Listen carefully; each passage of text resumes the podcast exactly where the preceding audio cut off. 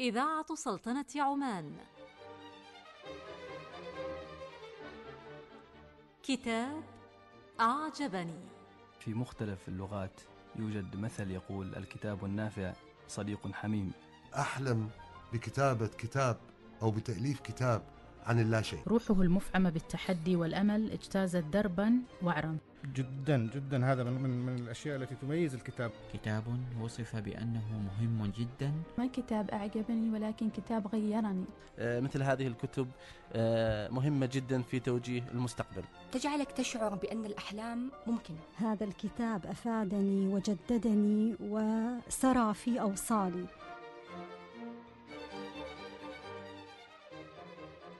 كتاب أعجبني. رحلة يومية مع الكتب والقراء.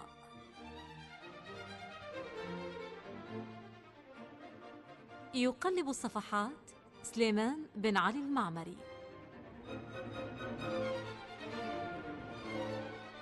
يغلف الكتب حمد بن سعيد الحبسي. أعزائنا أهلا بكم. موعدنا اليوم مع كتاب وصف على غلافه الأخير بأنه تحليل جديد وعلمي لقصص الأنبياء. إنه كتاب القصص القرآني قراءة معاصرة للمفكر السوري محمد شحرور. يستهل المؤلف الجزء الأول من هذا الكتاب والمعنون مدخل إلى القصص وقصة آدم يستهله بمقدمة أساسية. تطرح فلسفة للتاريخ من خلال قراءة القصص القرآني بمنهجية علمية توظف المعارف المستجدة في مجال العلوم الأنثروبولوجية والآثارية ويصل إلى نتائج تنفي التناقض بين القرآن والعلم مخرجا القصص من إطار السرد التاريخي إلى آفاق إنسانية ومعرفية. ويفكك شحرور العقلية التراثية التي تعاملت مع القصص وينتقد اعتمادها على الأساطير البابلية والتوراتية وتغييبها لمبدأ البحث والسير في الأرض كمنطلق رئيسي في فهم التاريخ. إذا كتابنا كما سبقت الإشارة هو القصص القرآني قراءة معاصرة وسنأخذ الجزء الأول منه في حلقة اليوم وهو مدخل إلى القصص وقصة آدم. هذا الكتاب للدكتور محمد شحرور سيعرضه لنا في هذه الحلقة الإعلامي عبد الله الشعيلي.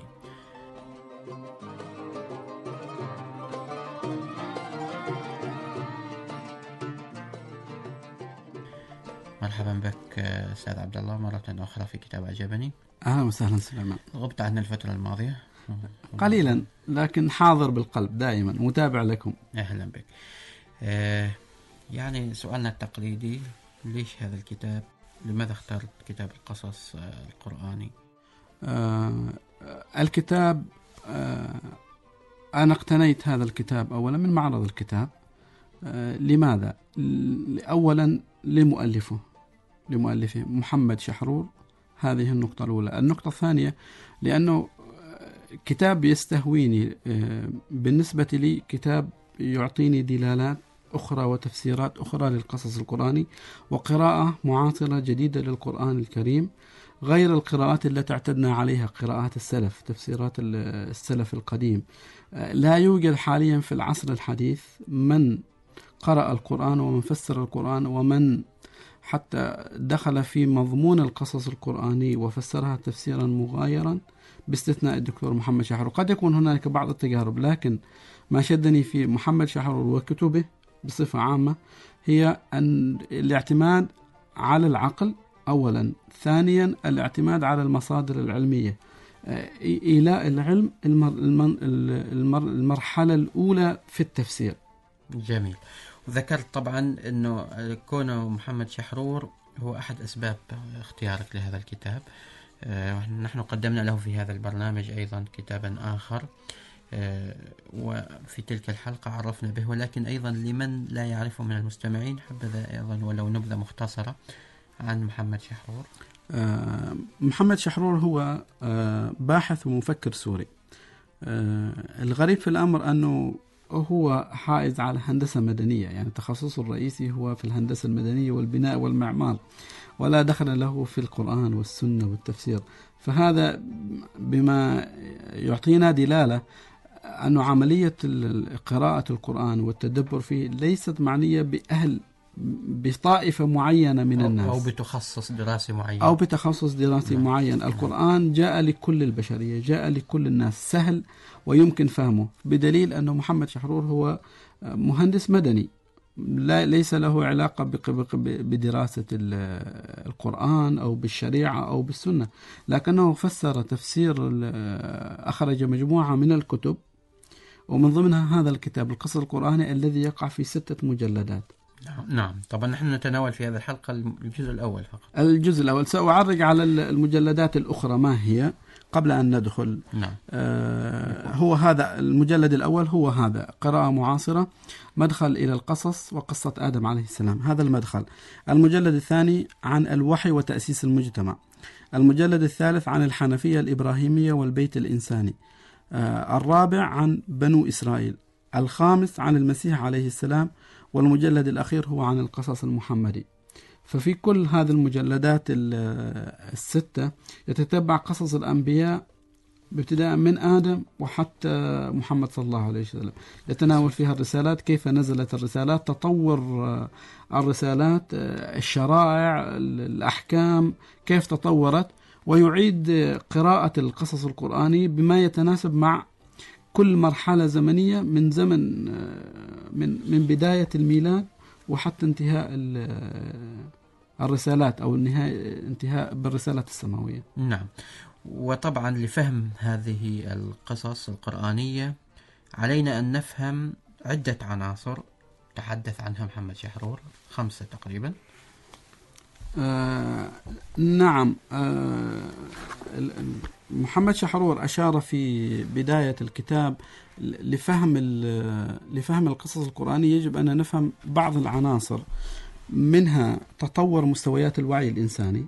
يجب أن نفهم تطور الوعي الإنساني منذ البشرية منذ أن وحتى محمد صلى الله عليه وسلم منذ آدم وحتى محمد. أيضا تطور التشريعات مع مراعاة الفهم العيني وتجاوز الوعي القيم بالضوابط المحدودة. آه، تباين اختلاف الشع- الشعائر. الشعائر تختلف.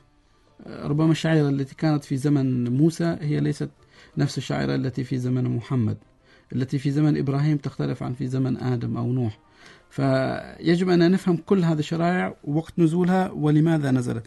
أيضا ال- العنصر الرابع مساهمة الوحي والرسالات في تسريع سيرورة الأنسنة.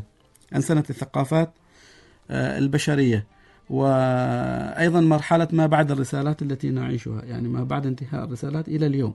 يجب أن من من ضمن القصص القرآن.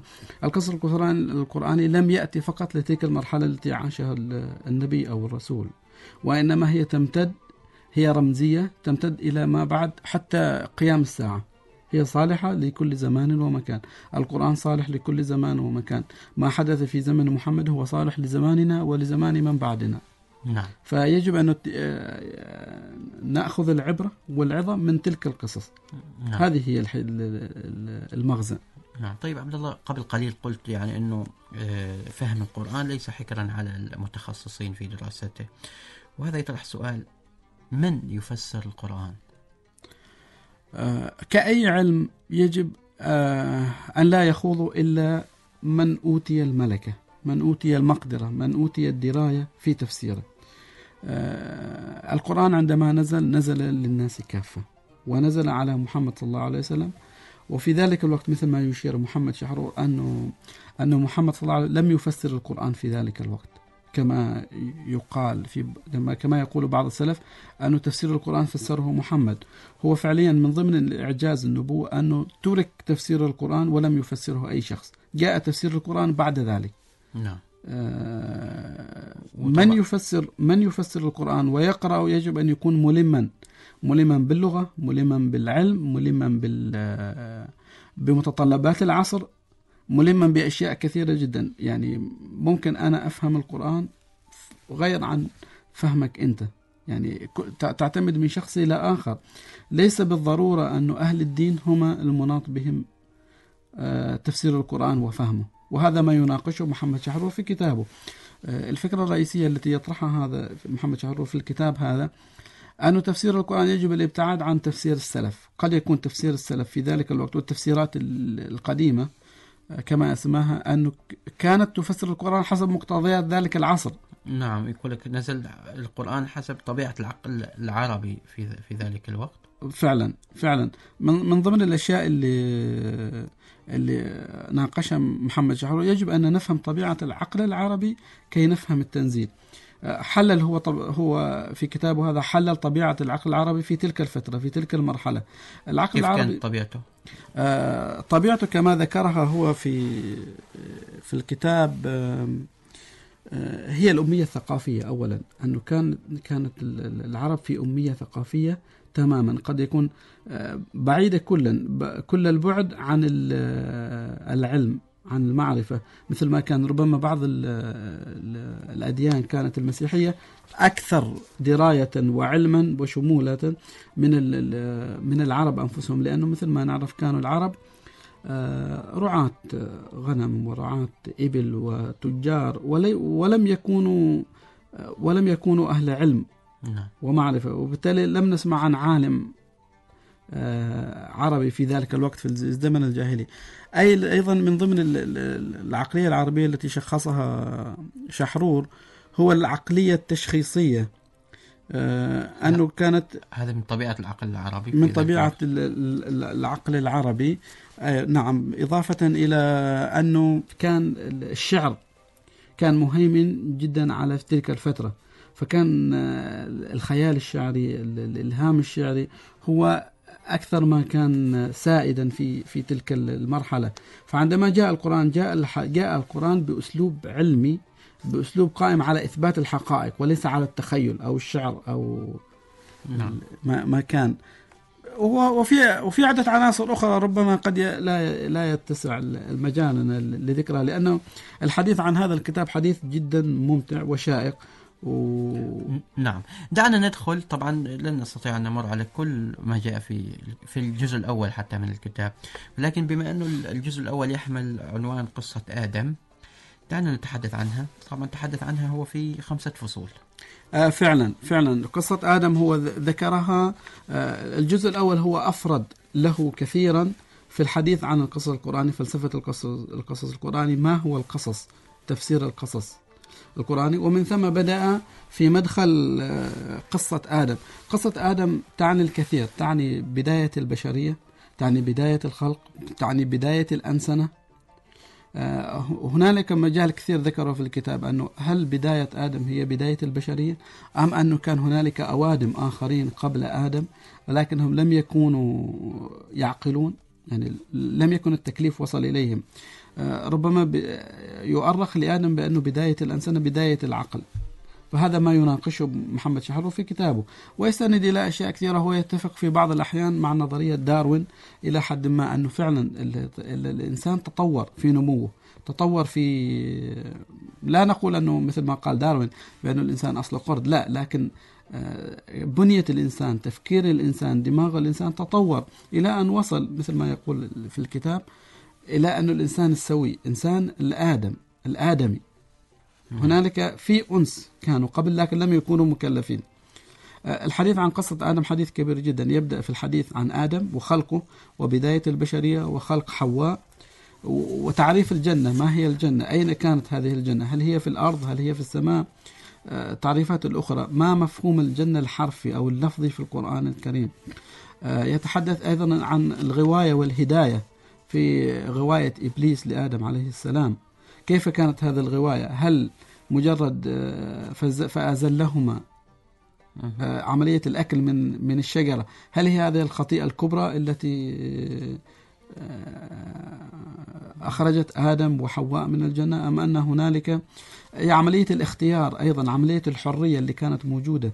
وشجرة الخلد. وشجرة الخلد عملية وأيضا شجرة الخلد. ليناقشه شحرور اللي هي الحرية أن ال- ال- الاختيار كان لبني آدم منذ منذ خلقه. أنت مخير ولست مسير. آه الله قال لآدم عليه السلام كان مخاطبا له هذه شجرة لا تقربها. ولكن آدم اختار بإرادته أنه يقبل أنه يأكل من هذه الشجرة فكان آه قد يكون هل إذا قلنا العقاب أو أنه ال- اللي هي ال- الطرد من الجنة. وأيضا تفسيره من ضمن الجنة هي فعلا كانت في الأرض وليست في السماء هي الجنة الأرضية. آه، الحديث في الكتاب هذا يتطرق إلى الحديث عن أولاد آدم.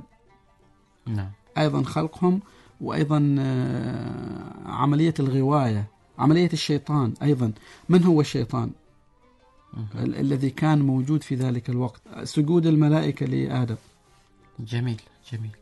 آه، وتحدث أيضا عن أول إنسان في آه، يعني عثر عليه أول إنسان في, في التاريخ أثيو... آه فعلا أثيوبيا. في في أثيوبيا آه من ضمن الدراسات التي اللي يستند عليها مثل ما قلت لك الكتاب يحتوي على أشياء علمية كثيرة ويحاول أن محمد شحرور آه، يستند إلى آراء علماء الآثار علماء ال- العلم الحديث في. علماء الفيزياء علماء الكيمياء العلم يستند العلم في في في تفسير كثير من آيات القرآن يعني مثلا أنت ت- تطرقت إلى أنه أول إنسان لا زال عثرت عليه البشرية هو إنسان في أثيوبيا قبل 4.4 مليون سنة.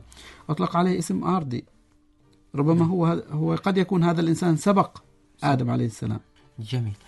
هذا ال- الحديث ممتع ومشوق لقراءة هذا ال- ال- الكتاب. ليس فقط بجزئه الأول مدخل إلى القصص وقصة آدم بل حتى أجزائه ال- الخمسة الأخرى. ولكن الوقت انتهى للأسف آه، عبد الله. أعزائنا أننا قدمنا لمحة عن هذا الكتاب آه، الفكري الجميل. كتاب القصص القرآني قراءة معاصرة وتحدثنا عن الجزء الأول منه مدخل إلى القصص وقصة آدم للمفكر السوري الدكتور محمد شحرور. شكرا جزيلا لك الإعلامي عبد الله الشعيري شكرا سليمان شكرا على استضافتكم مرة أخرى. شكرا لك. غدا لقاء آخر وكتاب أعجبني. سليمان بن علي المعمري وحمد بن سعيد الحبسي.